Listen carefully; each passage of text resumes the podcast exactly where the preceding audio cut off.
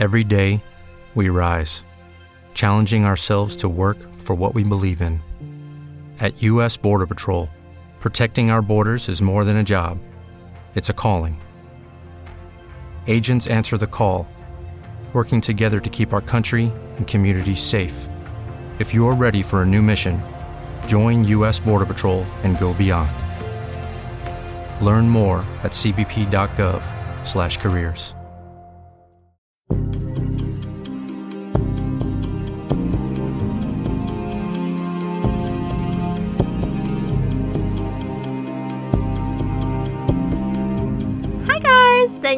joining us. I'm Kelsey, And I'm Sierra. and we are Basic Murder Babes. Woohoo! Uh, just so everyone knows, let me start out by saying that I am visiting my family in Ohio right now. So this is a new room. And if my sound sucks, I am sorry, but I think it's small enough to be okay. I did a little test run and it sounded okay. Okay. So hopefully it's okay. Hopefully. And um, to be a jerk, my husband hid my microphone from me today. And so I don't know if my um, gadgets and gizmos back here are not okay. So if they're not, I'm super sorry. Blame him. He's a turd. He lost his headphones, and so he lost his headphones because of me. So he proceeded to hide my microphone until I found his headphones. So what are you using? my microphone, but in case any of the Right. buttons were Yeah. moved, you know. Okay. Okay. So, yeah, we're good. Okay. okay. So, what are you drinking? Uh, so far, I have had two shots of Old Smoky Gatlinburg, Tennessee sour raspberry whiskey. Oh, that sounds yum. It is so good. I think I'm going to do one more. And then one shot of Old Smoky Tennessee Moonshine Mountain Mm. Java cream liqueur. It tastes like coffee and it's delicious. And uh, Truly's. Yum. Yes. So you have a a whole bar with you. I do. I have a cooler next to me, honestly. Uh, Hell my- yeah. I'm at my mom's house, and I was like, Mom, I need to raid your alcohol for this podcast tonight. and she gave me some things, but she was like, There's, I have, um, so in total, there's nine of us, like siblings. Um, Yeah. Some of them are step siblings, some of them are real siblings. Um, but she was like, There's so many kids in this house, so I'm not going to put it in the fridge. You have to keep it in the room you're staying in. So, yeah, I got a cooler right here. Yay. I also have these Smirnoff Ice Red, White, and Berry. Have you ever had these? no, are they good? I don't know. I haven't opened it yet. I've heard many good things though, so I'm excited to try that. What are you drinking? So, I'm one large margarita in. Um, Yum. So, it's a pineapple margarita. I have another one right here with me. And then, just for shiggles, I brought an entire bottle of wine. So, There here it is. so, Just in I, case. I have an entire bottle of wine just in case I get thirsty. Yes. So, so all right, let's jump into this good old thing. So, many people know that the anniversary of an incredibly m- famous murder took place this past week, along with the most infamous car chase in history, which also took place 26 years to the day that you were listening to this episode. I am, of course, talking about the murder of Nicole Brown Simpson and Ron Goldman in the infamous white Bronco chase that happened June of 1994. Yes. So, I wanted to do this one because it's one of my absolute favorite ones. I didn't Um, know that. yeah, it really is. Um, so, fun fact about this is my mom's 21st birthday was on June 17th, 1994. So, that is the exact day that the Bronco chase happened. So, all, all my life, I heard how she rang in her birthday watching the Bronco chase on live TV, which I always thought was like really cool, you know, like to be able to see it, especially like on your birthday. Like, okay, cool. so, like being a true crime or a crime person, like that's totally cool.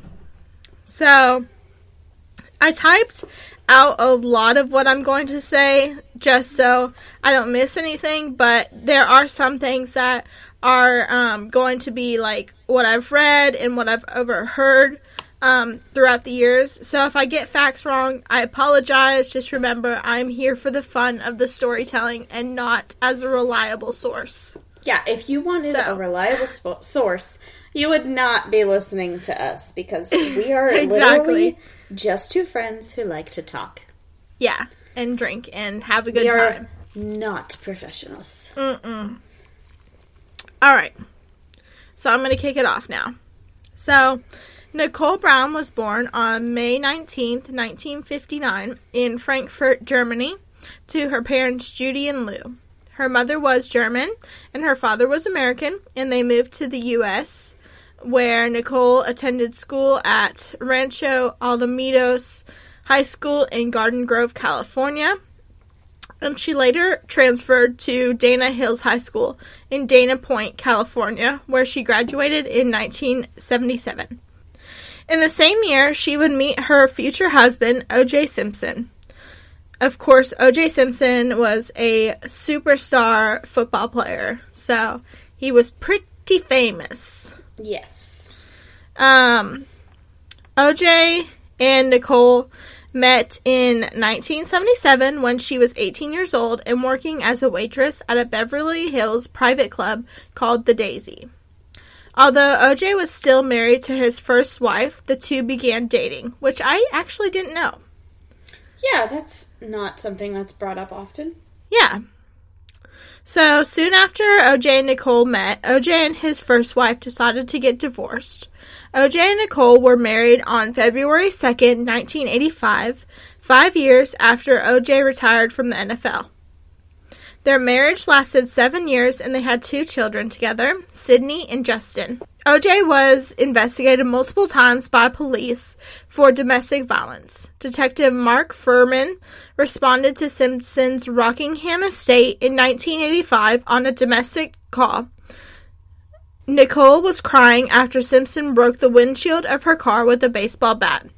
Then on New Year's Day in 1989, OJ beat Nicole. She called 911 and told officers, quote, he is going to kill me. OJ pleaded no contest to spousal abuse. Yeah. Photos of Nicole's bruised and battered face from the attack were shown to the court. Then, on February 25th, 1992, Nicole filed for divorce, citing irreconcilable differences. These are hard words to say when you're slightly tipsy, just so everyone knows. Let me get a little sippy sip. Alright. Following the divorce, Simpson and Brown got back together, and the abuse continued. On one occasion, Nicole, 91 Nicole called 911 on October 25th, 1993, crying and saying that OJ was going to beat the shit out of her. After the incident, the relationship would end for a second time and a final time. A few weeks before her murder, Nicole also reported that a set of keys went missing from her house, which later would be found in OJ's possession when he was arrested. Do you think that, um, like, being a football player makes people more aggressive? I feel like domestic violence is, like, a big thing with football players, right? I agree. I mean, their entire career is meant to hurt and pretty much bring down people. Yeah, like, even So- if they're not the tackler, like, it is all Still. competition all the time. Right, exactly. And you want to be dominant. Right. And if you're the type of person that feels like that you're not being dominant, then yeah, I totally get how you could, you know, maybe want to be that person and assert your dominance. And then, not even that, like, how many times do football players get concussions? Like, Yes. their heads are, they're probably all messed up. Mhm. And that is a huge thing with him and um also uh Aaron Hernandez. So both of them had the same sort of I don't know what it's called, but the same sort of brain um Like contusions. right, exactly. Yeah. So it's caused it's said to be caused by concussions, but it can cause extreme anger in the person. So It's crazy. Very much so. So yeah, I think that that is a huge play on on the domestic violence stuff. Just four days before her murder, um, a woman's shelter uh, ugh, a woman's shelter received a call from Nicole. She said she was afraid for her life and her ex husband, um, who was believed to be stalking her. On Nicole's last evening alive, she she attended a dance recital of Sydney's Paul Revere Middle School with her family. OJ was also in attendance. After the recital, the family went out to eat at the Mezzaluna restaurant. However, OJ was not invited to the family outing. Ron Goldman was the waiter for them that night, although he was not assigned to Nicole's table. After dinner, the kids and Nicole went for ice cream at Ben and Jerry's before returning home. Around 9:37 p.m., Nicole's mother called the restaurant looking for a pair of glasses that were left at the restaurant. The manager found them, and once Ron finished his shift around 9:50, he went to Nicole's house to return the glasses. Okay, wait. So one of the things that um, I'm not saying your story is wrong, but one of the things that I have found that is differentiating from different like from account to account is that Ron Goldman wasn't the waiter. He actually attended the dinner. With Oh, her. really? And that he went back to her house. Her mom was like, "Hey, I left my glasses." So he left Nicole's house, Huh. went to the restaurant, grabbed the glasses, and came back Wow. either way, he's the one with the glasses at her house afterwards. Yes, but yeah, that's those are crazy. two very. I've never heard I've that. Yeah. Okay. B- Both sound accurate. Like they Yeah. could definitely happen. Um. So, on June thirteenth, nineteen ninety four, at twelve ten a.m., Nicole and Ron were found murdered outside of Nicole's Bundy Drive condo in the Brentwood area of Los Angeles. Both victims had been dead for about two hours prior prior to the arrival of the police. The murders would be said to have taken place around 10:15 to 11 p.m. Nicole's dog had blood-stained paws and led neighbors to the bodies. Stephen Schwartz would be the person to discover the bodies and flag down a passing patrol car. Nicole was found face down and barefoot at the bottom of the stairs leading to the front door, which was left open with no signs of forced entry nor any evidence that anyone had entered the home. Think about those keys. Mm. The scene had a large amount of blood, but the bottom of Nicole's feet were clean, leading investigators to conclude she was murdered first and that she was the intended target. She was stabbed multiple times in the head and the neck. This is harder than I thought. Being a little tipsy and trying to tell a story, you know? Yeah. She had few defensive wounds on her hands, which implied a short struggle to investigators. The final cut was deep into her neck, severing her carotid artery. Sorry if I didn't say that right. It's a hard word. Carotid. Carotid. That's yeah. right, yeah. There you go. Okay.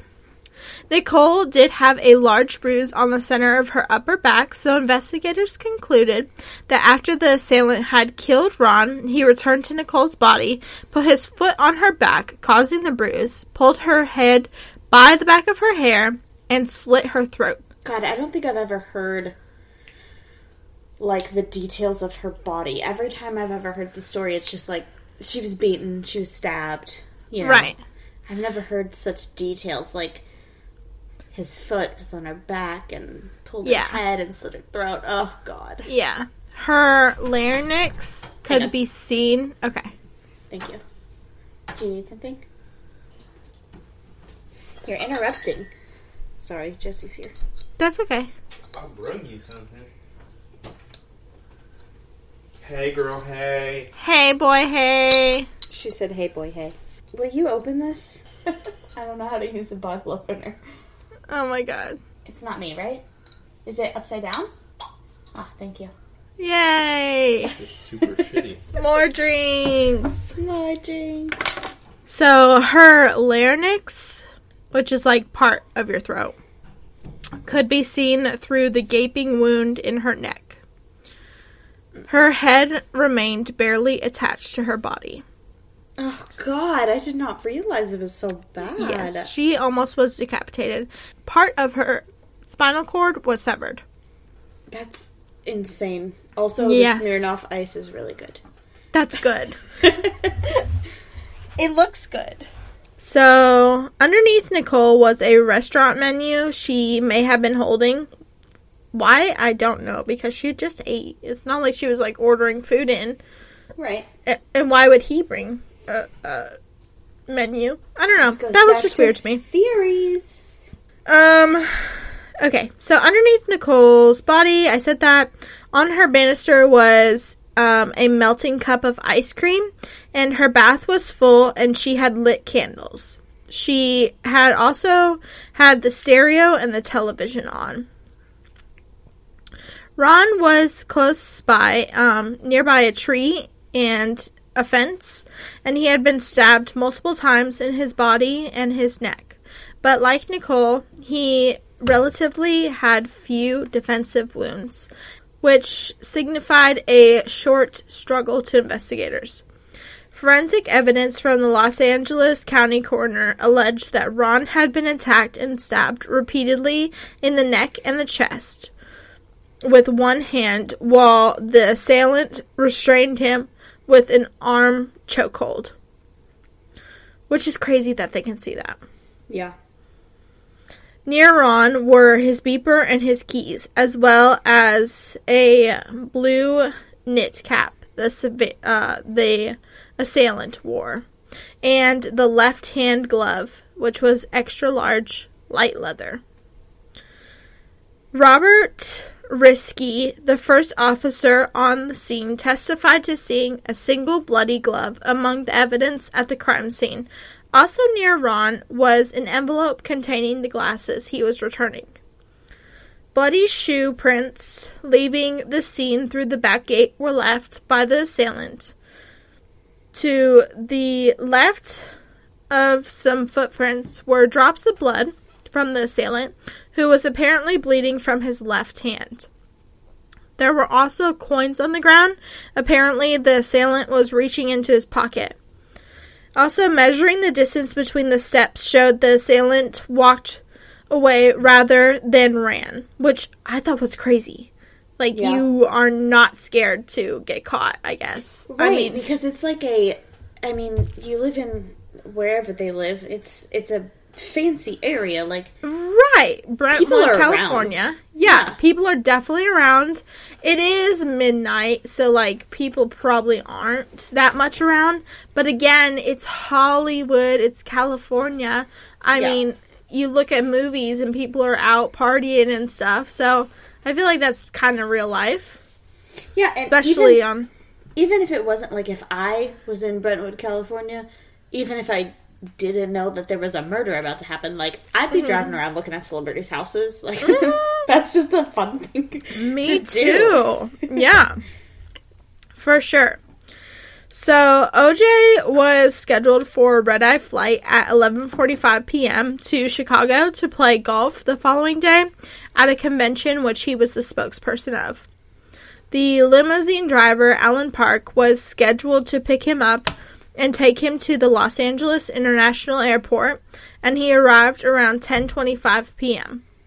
He drove around Simpson's estate to make sure he could navigate the area with the stretch limousine properly and testified that he did not see Simpson's Ford Bronco parked outside. Park testified that he had been looking for and seen the numbers for the house on the curb, and the prosecution presented exhibits to show that the position in which the Bronco was found the next morning was right next to the house number, implying that Park would surely have noticed the Bronco if it had been there at the time. Park also noted that the house was dark and nobody appeared to be home as he smoked a cigarette and made several calls to his boss to get Simpson's phone number. He then testified he saw a shadow. Okay. He then testified that he saw a shadowy figure resembling Simpson emerge from the area where the Bronco was later found to be parked and approach the front entran- entrance before aborting, and the same person then appeared shortly afterwards from the southern walkway entry to the house and the front door, and then and then through the front door, and the lights came on. At the same time, Park witnessed the shadowy figure head towards the south walkway where the bloody glove would be found later. OJ finally came out the front door a few minutes later, claiming he had overslept. Park also noted that on the way to the airport, Simpson complained about how hot it was and he was sweating. He also rolled down the window despite it not being a warm night. Park also testified that he loaded four luggage bags into the car that night, with one being a knapsack that Simpson would not let Park touch and insisted he would load it himself. We will get back to all things OJ right after a word from this week's sponsor, so we will be right back. Hey guys, it is Ryan. I'm not sure if you know this about me, but I'm a bit of a fun fanatic when I can. I like to work, but I like fun too. It's a thing. And now the truth is out there. I can tell you about my favorite place to have fun Chumba Casino. They have hundreds of social casino style games to choose from, with new games released each week. You can play for free anytime, anywhere and each day brings a new chance to collect daily bonuses. So join me in the fun. Sign up now at ChumbaCasino.com. No purchase necessary. Group. Void prohibited by law. See terms and conditions. 18 plus. With Lucky Land slots, you can get lucky just about anywhere. Dearly beloved, we are gathered here today to... Has anyone seen the bride and groom? Sorry, sorry, we're here. We were getting lucky in the limo and we lost track of time. No, Lucky Land Casino. With cash prizes that add up quicker than a guest registry in that case, I pronounce you lucky. Play for free at LuckyLandSlots.com. Daily bonuses are waiting. No purchase necessary. Void were prohibited by law. 18 plus. Terms and conditions apply. See website for details. All right, back from our brief uh, intermission. Hope you got some snacks, all that good stuff, or more wine, or more margaritas. Okay. I should have took a pee, but whatever. Here we go. I should have too, but oh well. We're we're here. we're back. So soon after discovering that the female victim was in fact Nicole Simpson, the LAPD commander Keith Bushey ordered detectives. Oh, this talk to text. Uh, I'm not going to say the detectives' names because I don't know what the heck it tried to type. so, um, he ordered detectives. I know Philip, Phillips, and Fuhrman, uh, to give um, Simpson the news about the death, and to go pick up his children, um, who had been at Nicole's condo at the time of the murders, which is really really sad. Like her, their parent, or not their parents, their mom got murdered, and they were there at the house. That's traumatizing. Not that yeah. they saw anything, but still, just to like think about, like as a child, like my mom got killed when I was sleeping in the same house, right. you know.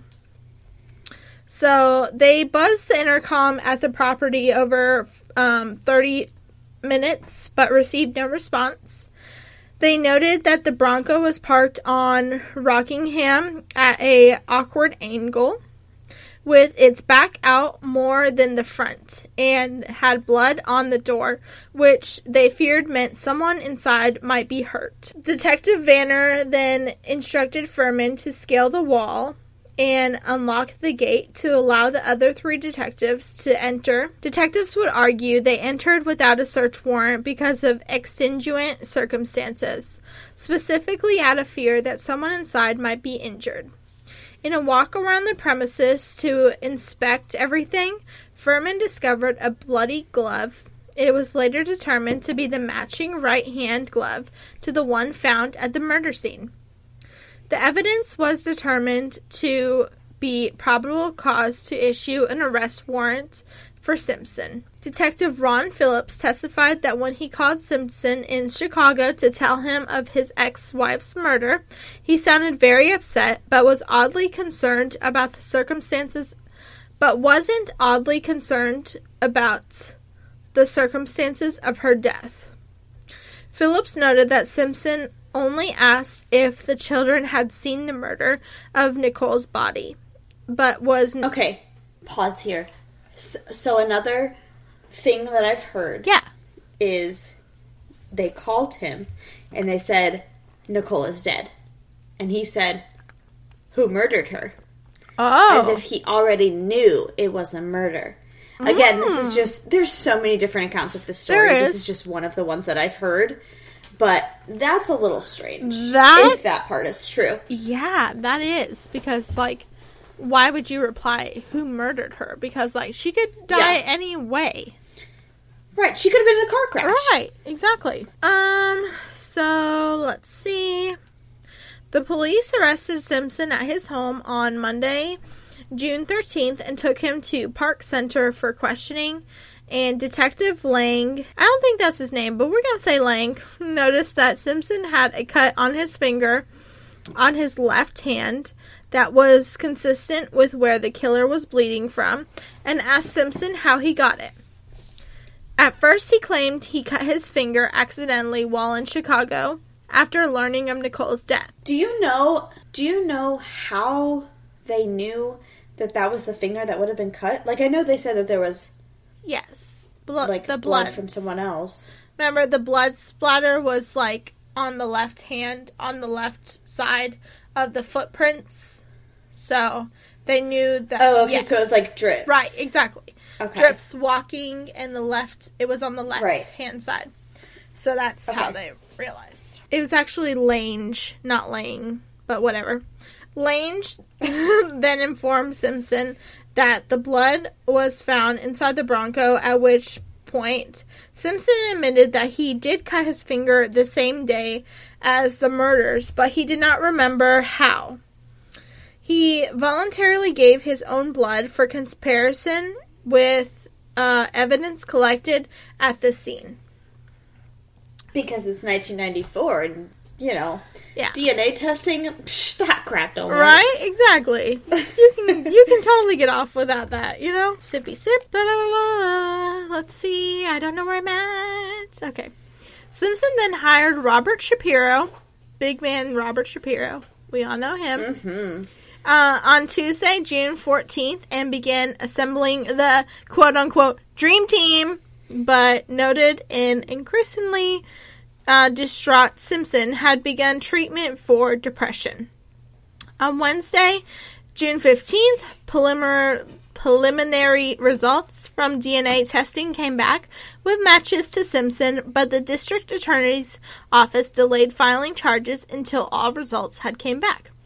So on June 16th, Simpson spent Thursday night at the San Fernando Valley home of his friend Robert Kardashian, and Shapiro asked several doctors to attend to him because Simpson's fragile mental state. Poor baby.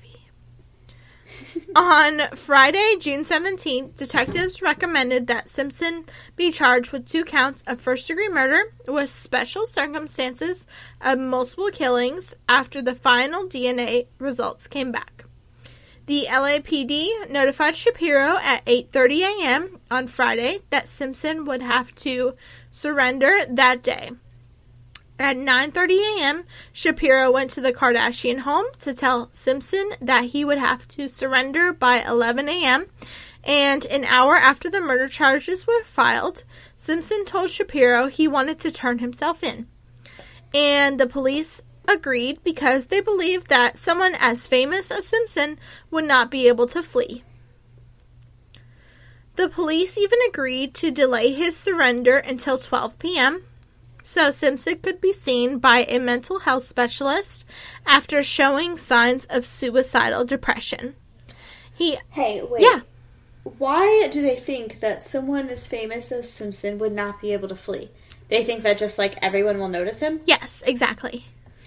Okay, so have you ever seen these tweets and memes about Tony Hawk?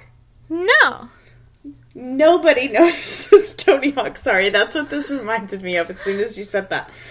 Tony Hawk writes tweets all the time about his interactions with like TSA that like people are like, "Hey, has anyone ever told you you look like a really old version of Tony Hawk?" Oh like, no. "No, thanks."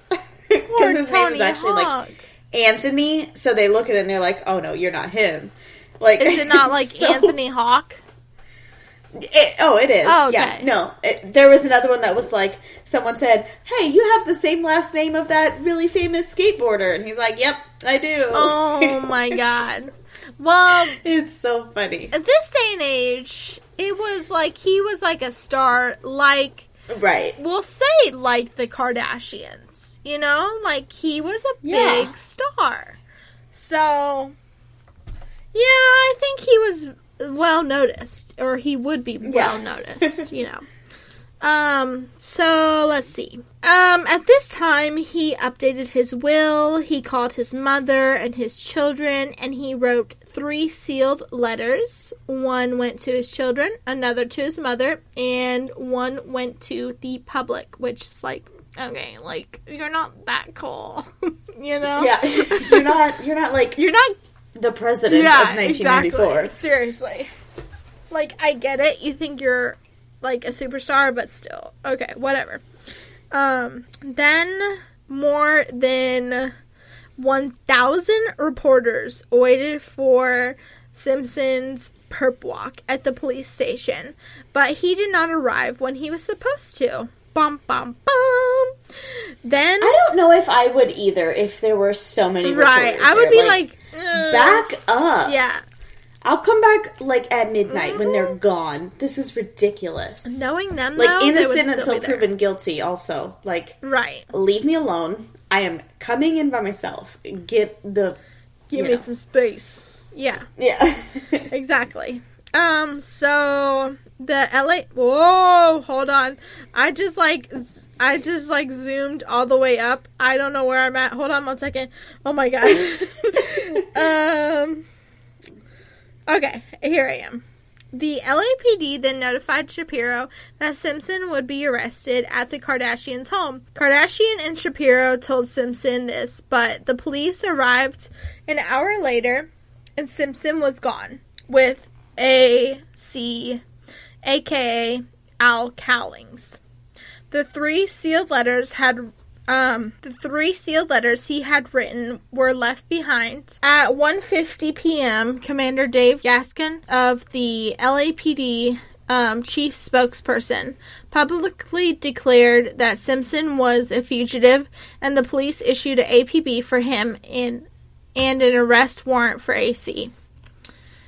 Around 5 p.m., Kardashian and one of the defense lawyers read Simpson's public letter. In the letter, Simpson sent greetings to 24 friends and wrote, First, everyone understand I had nothing to do with Nicole's murder.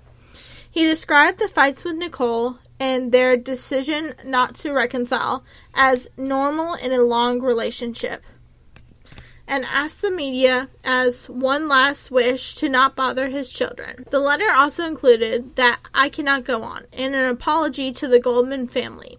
And the letter concluded, Don't feel sorry for me. I've had a great life, great friends, and people think of the real OJ, not this lost person. Most interpreted this as a suicide note from Simps and Simps. this is really hard to talk about drunk. Just so you know, as I drink more.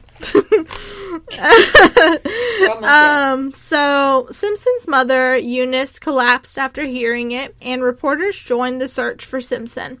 At the Kardashian press conference, Shapiro said that he and Simpson's psychiatrist agreed with the suicide note interpretation. Shapiro pleaded to Simpson to surrender on live TV. News helicopters searched the Los Angeles highway for the white Ford Bronco, and at 5:51 p.m., Simpson record, reportedly called 911 and the call traced to the Santa Ana freeway near Lake Forest. Around 6:20 p.m., a motorist in Orange County notified California Patrol after seeing someone believed to be Simpson riding in the Bronco on the I-5 freeway. Heading north and by AC, the police tracked calls from Simpson's cell phone. At 6:45, police officer Ruth Dixon saw the Bronco head north on Interstate 405. When she caught up to, to it, AC shouted that Simpson was in the back seat of the vehicle and had a gun to his own head. The officer backed off. Wow. Yeah, I know. I, I, I didn't realize that uh, the officer who first got up there was a woman. Yeah. Good job, girl. um, the officer backed up, but followed the vehicle at 35 at 35 miles per hour, with up to 20 police cars following in the chase. The high degree of media participation caused camera signals to appear on incorrect televisions uh, channels, and the chase is so long that one helicopter ran out of fuel, forcing its station to ask for another camera feed. Radio station KNX-AM also provided live coverage of the low speed pursuit, which I thought was funny because it's like Yeah, it was such it was a low speed. yeah, Like, thirty five miles an part. hour on, on the, the highway. Yeah, exactly. Like, just get in mm-hmm. front of him. Jeez. That's what is just like so crazy. Like they're just following him at like a turtle's crawl, you know? Yeah. Um. So people were going wild. They had people up and down the freeway on the overpass with signs. Not sure how ha- they had time to get signs ready, but they did. Um. Well, they were only going 35 miles per hour, so they had a little while. Right? Oh my god. So they were freaking out. They were yelling, they were cheering, they were like saying all kinds of stuff. And it seemed like everyone was pretty much in support of him like fleeing the police. So finally, after a long chase, uh, it went into the night. At this point, it was like dark, and he decided to go back to his house where his children were. And his son actually ran out and greeted him at the car. And also, 27 SWAT officers waited for him. And the chase ended around 8 p.m. And it was a 50 mile chase. So they just went around for 50 miles all around to finally end up right back at his house. So insane. So, after 45 minutes of sitting in the Bronco, talking about killing himself, and just kind of being dramatic, Simpson exit the, exited the vehicle at 8:50 p.m. with a family framed photo. And he went inside for about an hour. In the Bronco, police found $8,000 in cash, as well as a change of clothes and a 357 Magnum and a United States uh, passport, family pictures, and a disguise kit with a fake goatee and a mustache. Did you just say he went inside for about an hour? Yeah. Just chilling inside. Like, they're all standing outside of his house and they just let him Everyone. So much. What is happening? 27 SWAT people. Oh my god. Mm. Okay. Like, I get it. He's a celebrity. But you don't just let him do whatever the fuck he wants. Yeah. So, okay. It was a different time. I know that. But mm-hmm. still. It was a crazy time. It was a We'll very crazy time. So, um, Simpson was booked at the Parker Center jail and was taken to the Men's Central jail.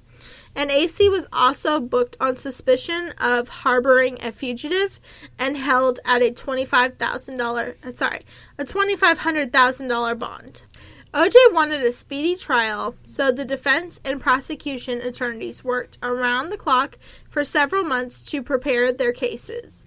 And the trial began on January 24th, 1995, and was televised by CCTV cameras via Court TV and in part by other cable companies and news outlets for 134 days. In October 1994, Judge Lance started to interview 304 prospective jurors, and in um, November 3rd, they narrowed it down to 12 jurors and 12 art- alternatives. Over the course of the trial, 10 were dismissed for a wide variety of reasons. Only four of the original jurors remained on the final panel, which I thought was pretty crazy. Um, yeah, all the trial stuff, once we start getting there, it's all crazy to me. Yeah. I have theories. Oh, yeah. okay. You can tell your theories whenever you're ready. Okay, I'm gonna wait until you Finish up. finish with the verdict. Okay. And then I'll tell. Yeah, sounds good. The prosecution began presenting their case on January 24th, 1995. Christopher Darden um, presented the circumstantial evidence of Simpson's history of domestic violence toward Nicole as the motive for her murder. They argued in opening statements that Simpson had a history of physical abuse towards Nicole and had pled guilty to one account of domestic violence for beating Nicole in 1989. It was alleged that on the night of the murder, Simpson attended a dance recital for his daughter and was reportedly angry about the black dress Nicole wore. The reci- after the recital, Simpson returned home to a voicemail from his girlfriend, ending their relationship. And Simpson then drove over to Nicole's house to reconcile the relationship. As a result, and that when Nicole refused, Simpson killed her in a final act of control. The prosecution also discussed the gloves worn by the murderer and how one was found at the crime scene and the other was found at Simpson's home. They stated that there is a trail of blood from the crime scene through Simpson's Ford Bronco and into his home in Rockingham. There's a mountain of evidence pointing to Simpson's guilt. Evidence include included Simpson's DNA found on blood drops next to the bloody footprints near the victims' bodies at the crime scene. DNA was also found on his um on his trail of blood leading from the victims towards the back gate. Simpson's, Ron's, and Nicole's DNA was also found outside the door and inside Simpson's Bronco. Simpson's DNA was also found on blood drops leading from the area where his Bronco was parked at Simpson's Rockingham home to the front door entrance, as well as Simpson, Nicole, and Ron's DNA on a bloody glove found at his home. The defense argued that results from the DNA testing were not reliable because the police were sloppy in collecting and preserving it from the crime scene. And then came the infamous glove during the trial. They made OJ put the gloves on, and it was like over, um, like a latex glove. So it was like obviously hard to get the glove on, but they came up with, um, if it doesn't fit, you must acquit. Talking about the glove, and that was the whole thing during the trial. Yeah. So, if the glove doesn't fit, you must acquit. And because there were latex gloves on his hand, of course the glove had trouble getting on the hand. So it was an issue and it did make it look like the glove did not fit. So there was a bunch of riots in this time and it was just kind of craziness going on and mm-hmm. there were so many people who tuned into the verdict announcement. So at 10 a.m. on Tuesday, October 3rd, which of course is a day before my birthday. Wow. Simpson. Wow, it started with your mom's birthday and now yours? Yeah, crazy, right? um, so only after um, a few hours of deliberation, Simpson was acquitted on both counts of murder. An estimated 100 million people worldwide watched and listened to the verdict announcement. It was wild. People act people reacted crazily at the verdict. So, um basically that's pretty much it. Um I have my theories, but I want to hear yours. So, go for it, girl. You don't you don't want to tell yours first? No, I want yours. And then I'm to say mine. Okay, so let me just say that based on your reading of this, I think that you believe he is 100% guilty. 100%. Freaking the glove did fit, so you need to acquit. I disagree. It did not. Oh, because the, glove latex did not glove. fit. No, listen, he's a football player. He does not have extra large hands. He has like extra, extra, extra large hands. Yeah, yeah, yeah, But- yeah. But, okay, so here's my thing. Hold on. First of all, Do you think he didn't do it? I think it is very possible that his son did it. What? And he was trying to cover up for his son. No. Yeah. I think that his son, because I don't know if you've seen it, there's a bunch of different, like, you know, I'm a conspiracy nut, um, but there's a bunch of different, you know, conspiracy Yeah. theorist people out there, and the knit hat that was found is a knit hat that his son, the son, not with Right, Nicole, right, his other son, um, Jason, not Justin, Yeah. Jason, uh, had been seen wearing in a bunch of them. And I think that makes sense with the fact that he was like, just leave my kids out of this. I think that that makes sense with the fact that he went home to see his kids. I think that that makes sense with the fact that he was like, who killed her? Like, do you guys know it was my son? Because if you do, that's a problem. Um, I think that he was there. I think that he, his son. I, I also think that it makes sense with the fact that the um, Nicole and Ron didn't fight back because he was a kid. I mean, he he was an adult kid, but he was still a kid. Right. You know, he was much younger than them. They didn't fight back because they're trying to talk him out of it. Like, dude, calm down. Like, what what's wrong? Like, you know, what's going on? Talk to us about it. And he killed them. And maybe he called his dad, like, oh my god, I don't know what I did. And then OJ gets there, like, get in my car. I'll get you out of this. Oh shit. That's Um, crazy. Yeah, so I think it's very possible that his son did it, and he's just trying to get his son out of it. Um, but also, it, it- even if he did do, do it, the thing that about this case that like it's just not. Even though he got acquitted, it still wasn't a fair trial. Like not to him but to the prosecution. The prosecution didn't get a fair chance to convict him. The the prosecution had plenty of evidence. Right. Um, definitely. like the, he should have been convicted even if he didn't do it based on that evidence because of the way our justice system is set up. Um, i think the only reason that they didn't is because of the rodney king incident in 1993 um, Mhm. rodney king was the first big crazy movement of um, police killing black people in an unjustified Right. way and and the community did not want to see another black person get put down by the justice system Mhm. unjustifiably so his jury is of 12 people nine of them were black two were white one was hispanic. Right.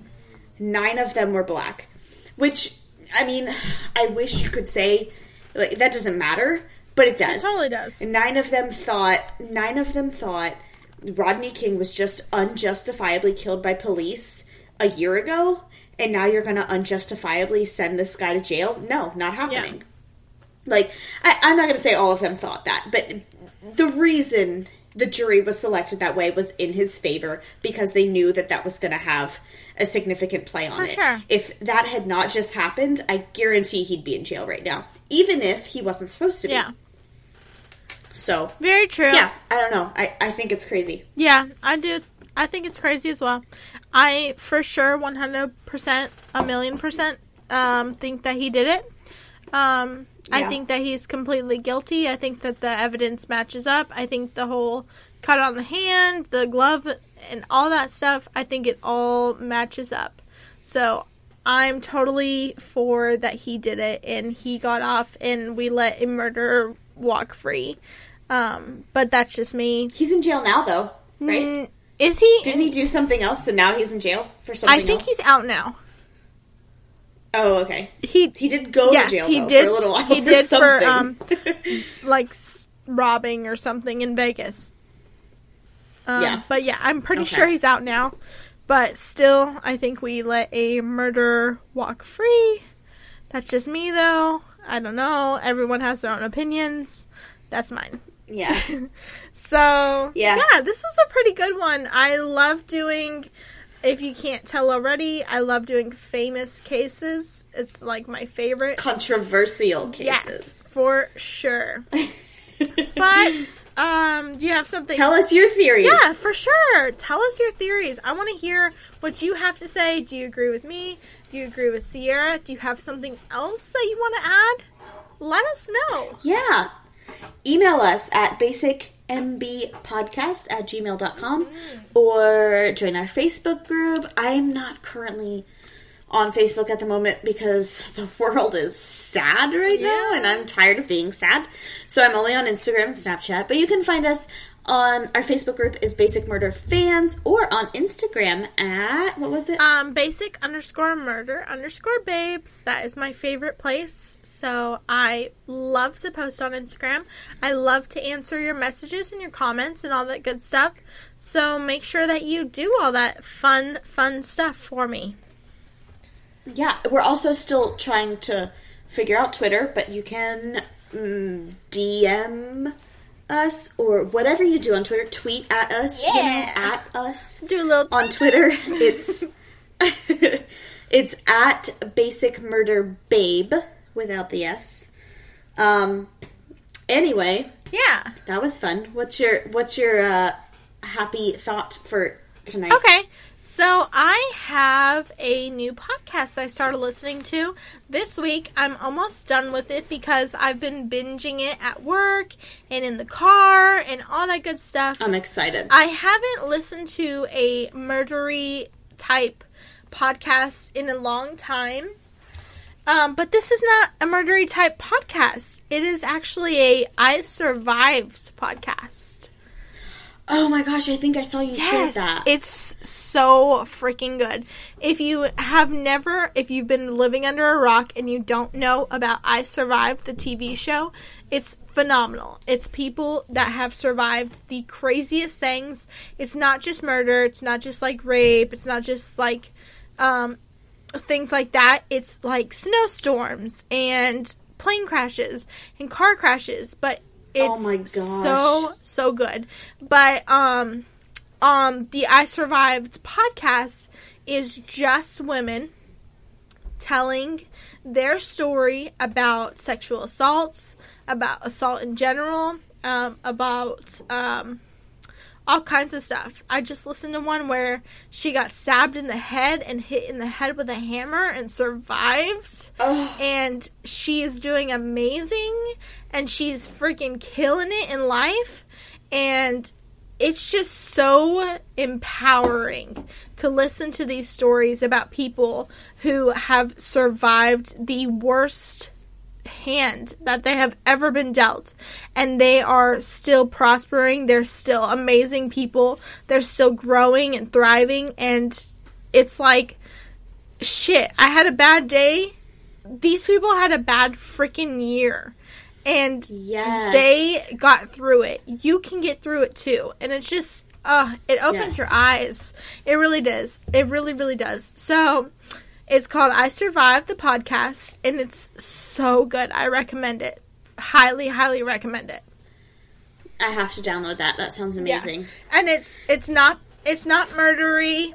It's not really gruesome. If they if they are gonna have a gruesome one, they'll let you know. So it just pretty much tells the story. The person tells their own story, so you know that they're okay. So it makes you have hope. Yeah. Oh, that's great.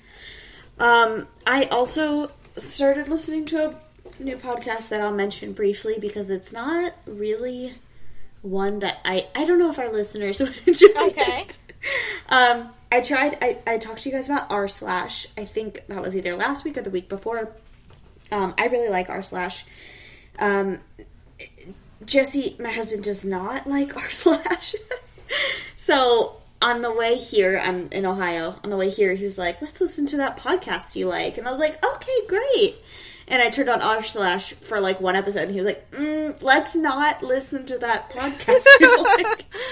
Oh no. it was just not something he was into. So instead, I found Two Bears, One Cave, which is um, Bert Kreischer and Tom Segura. And of all of the comedians that do stand up, those two are my favorite for sure. Bert Kreischer looks. He, he resembles my dad, and Tom Segura resembles my older brother. And it's crazy because every time I listen to them, I'm like, oh my god, that's my dad.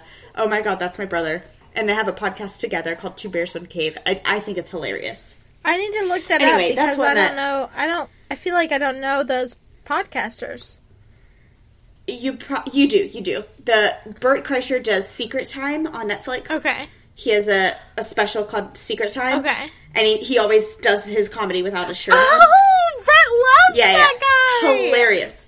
Yes, so the whole way here we listened to like, you know, seven hours straight Yeah. of Bert Kreischer and Tom Segura. So what's it called again?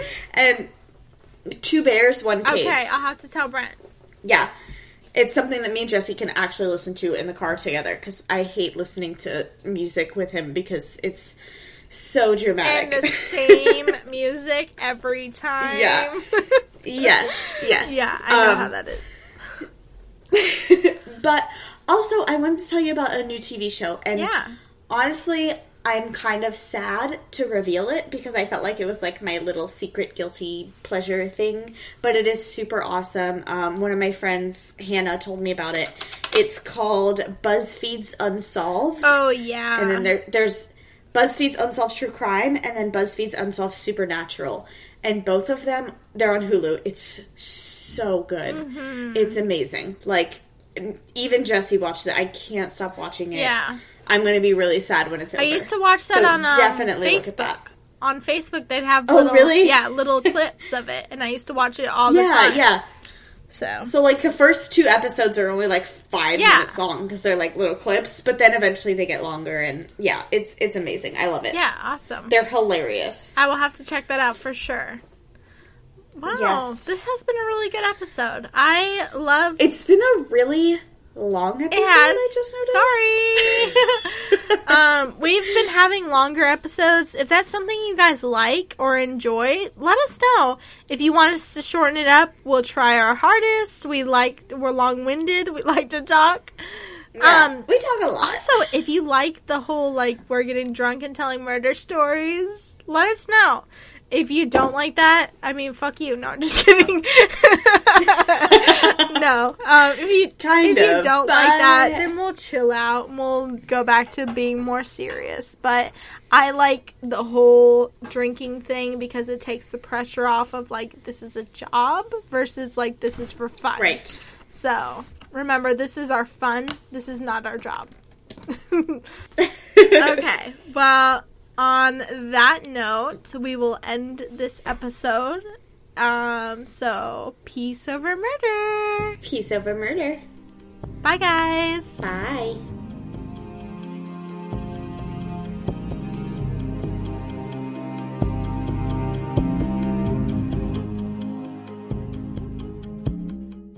It is Ryan here, and I have a question for you. What do you do when you win? Like, are you a fist pumper? A woohooer, a hand clapper, a high fiver. I kind of like the high five, but if you want to hone in on those winning moves, check out Chumba Casino. At ChumbaCasino.com, choose from hundreds of social casino style games for your chance to redeem serious cash prizes. There are new game releases weekly, plus free daily bonuses. So don't wait. Start having the most fun ever at ChumbaCasino.com. No purchase necessary. Group. Void were prohibited by law. See terms and conditions. 18 plus.